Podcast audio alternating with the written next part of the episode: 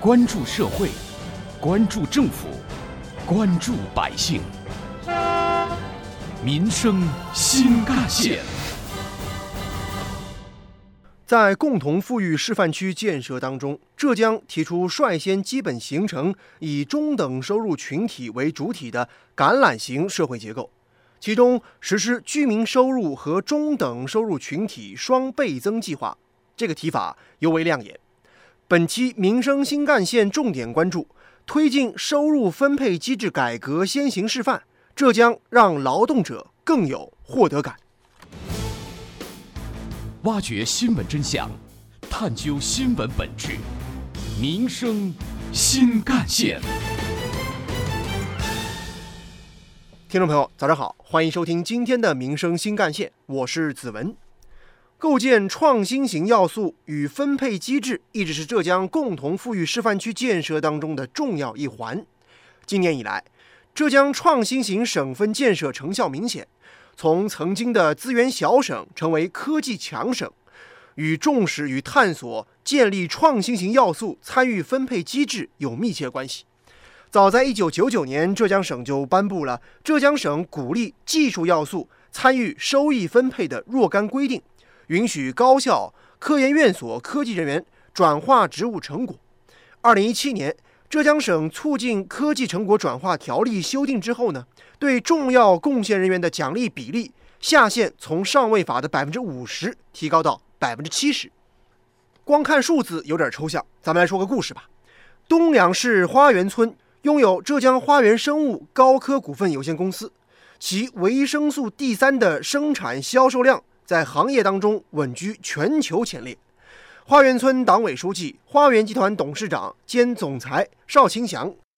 这个八三年的呢？改革开放靠产量，让质量如赚钱，要走践行市场经济，出外的这个产品呢肯定要淘汰的。我想必须有机会上高科技产业，这个上去是肯定好的。当地生产的维生素 D 三是与中科院产学研结合的成果，得益于浙江很早就重视创新要素参与分配机制建设，有力促进了科技成果转化。目前，花园村的院士专家工作站已经成为了全国的示范站，通过项目深度合作实现共赢。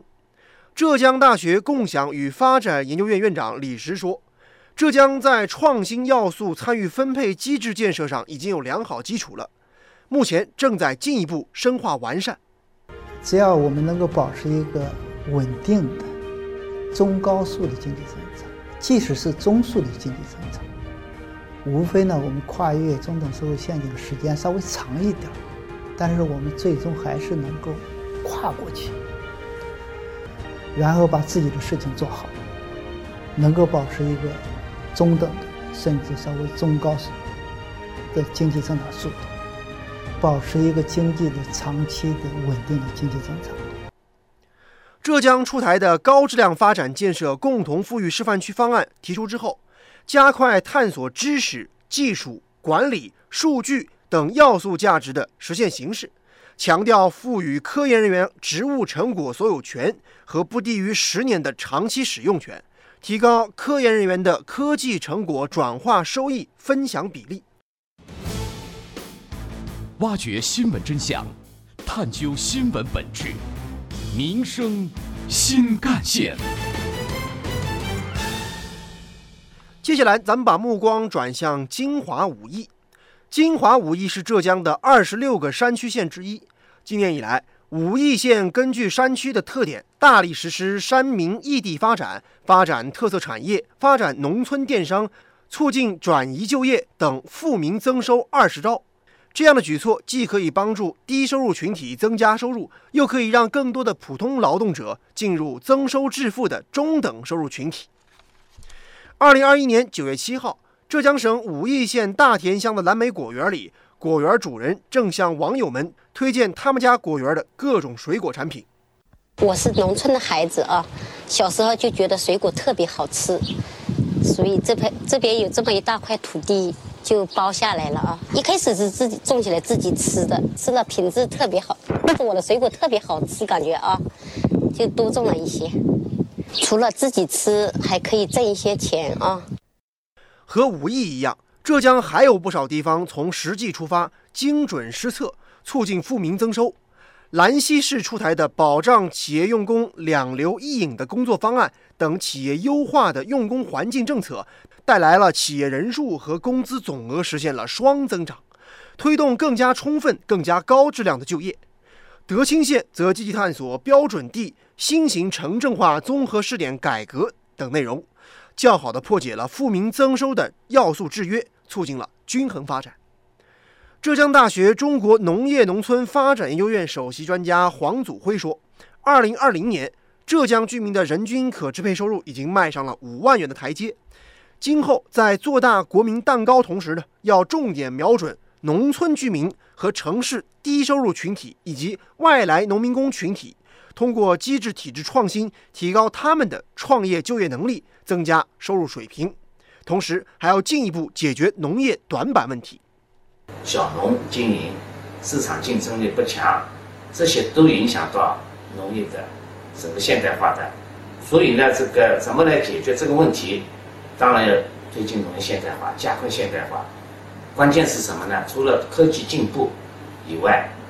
还是要减少农业劳动力，就是要使得我们的从事农业的劳动力的比重和农业的产出比重要大体相当，因为这是发达国家。现代化农业、现代化国家的普遍的一个规律，就农业的产业结构和农业的就业结构是协调的，大体相当。大体相当，人均的贡献或者分配，那就是一个部门之间就是一个可以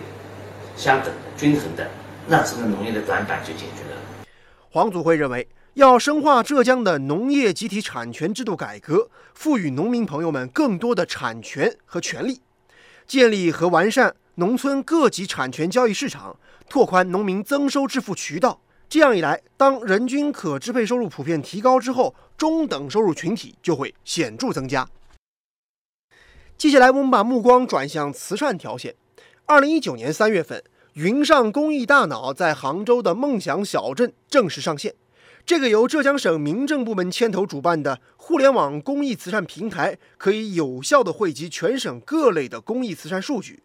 慈善组织可以一键发布公益活动，政府相关政策动态可以一屏展示，群众也可以随时随地通过手机参加各种各样的慈善活动。目前，浙江登记注册的社会组织当中，被认定为慈善组织的就超过了七百家，数量居全国第三位。浙江省民政厅介绍，早在2006年，浙江省委省政府就提出要全面加快慈善事业的发展。积极开展促进慈善事业发展的地方性法规规章的立项和制定工作，探索建立捐赠反哺激励机制，鼓励社会群体更多的投入各级慈善事业。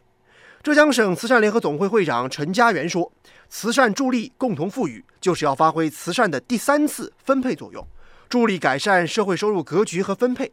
浙江的实施方案提出之后。完善有利于慈善组织持续健康发展的体制机制，大力发展枢纽型、资助型、行业型公益慈善组织，提升公益慈善基地服务能力等措施，可以有效保障行善浙江行得稳、行得远。有关于我们今天关注的话题，不少网友的留言和讨论也很热烈。比如网友爱的号码牌说呀：“我的老家呢就在丽水，家乡这几年的变化，大家都是有目共睹的。”我也在考虑要不要干脆啊回乡创业。另外，网友无拘无束则说呢，浙江的山区县真的是风景如画。如果说他们的交通可以更方便的话，相信那儿有很多的农副产品一定可以卖个好价钱。而网友美丽边疆则说，希望更多的有责任心的企业家可以拿出一部分钱来，更多的投入浙江的慈善事业。我还是相信那句话，好人终有好报。有关于我们今天关注的话题，记者了解到。目前，浙江已经完成共同富裕示范区建设首批试点遴选工作，确定了六大区域，共计二十八个试点。温州鹿城区、绍兴新昌县、金华磐安县、舟山嵊泗县入选缩小收入差距引领示范试点。宁波市、杭州富阳区、温州瓯海区、台州三门县入选公共服务优质共享区域试点。衢州市、嘉兴南湖区、绍兴诸暨市、金华东阳市。入选打造精神文明高地领域试点，而绍兴市、杭州萧山区、宁波北仑区、湖州安吉县和衢州衢江区则入选了建设共同富裕现代化基本单元领域试点。据了解，首批试点之后将继续编制三年行动计划，在浙江未来形成一批可探索、可复制、可推广的标志性成果，形成良好的浙江示范效应。好，感谢您收听今天的民生新干线，我是子文，下期节目我们再见。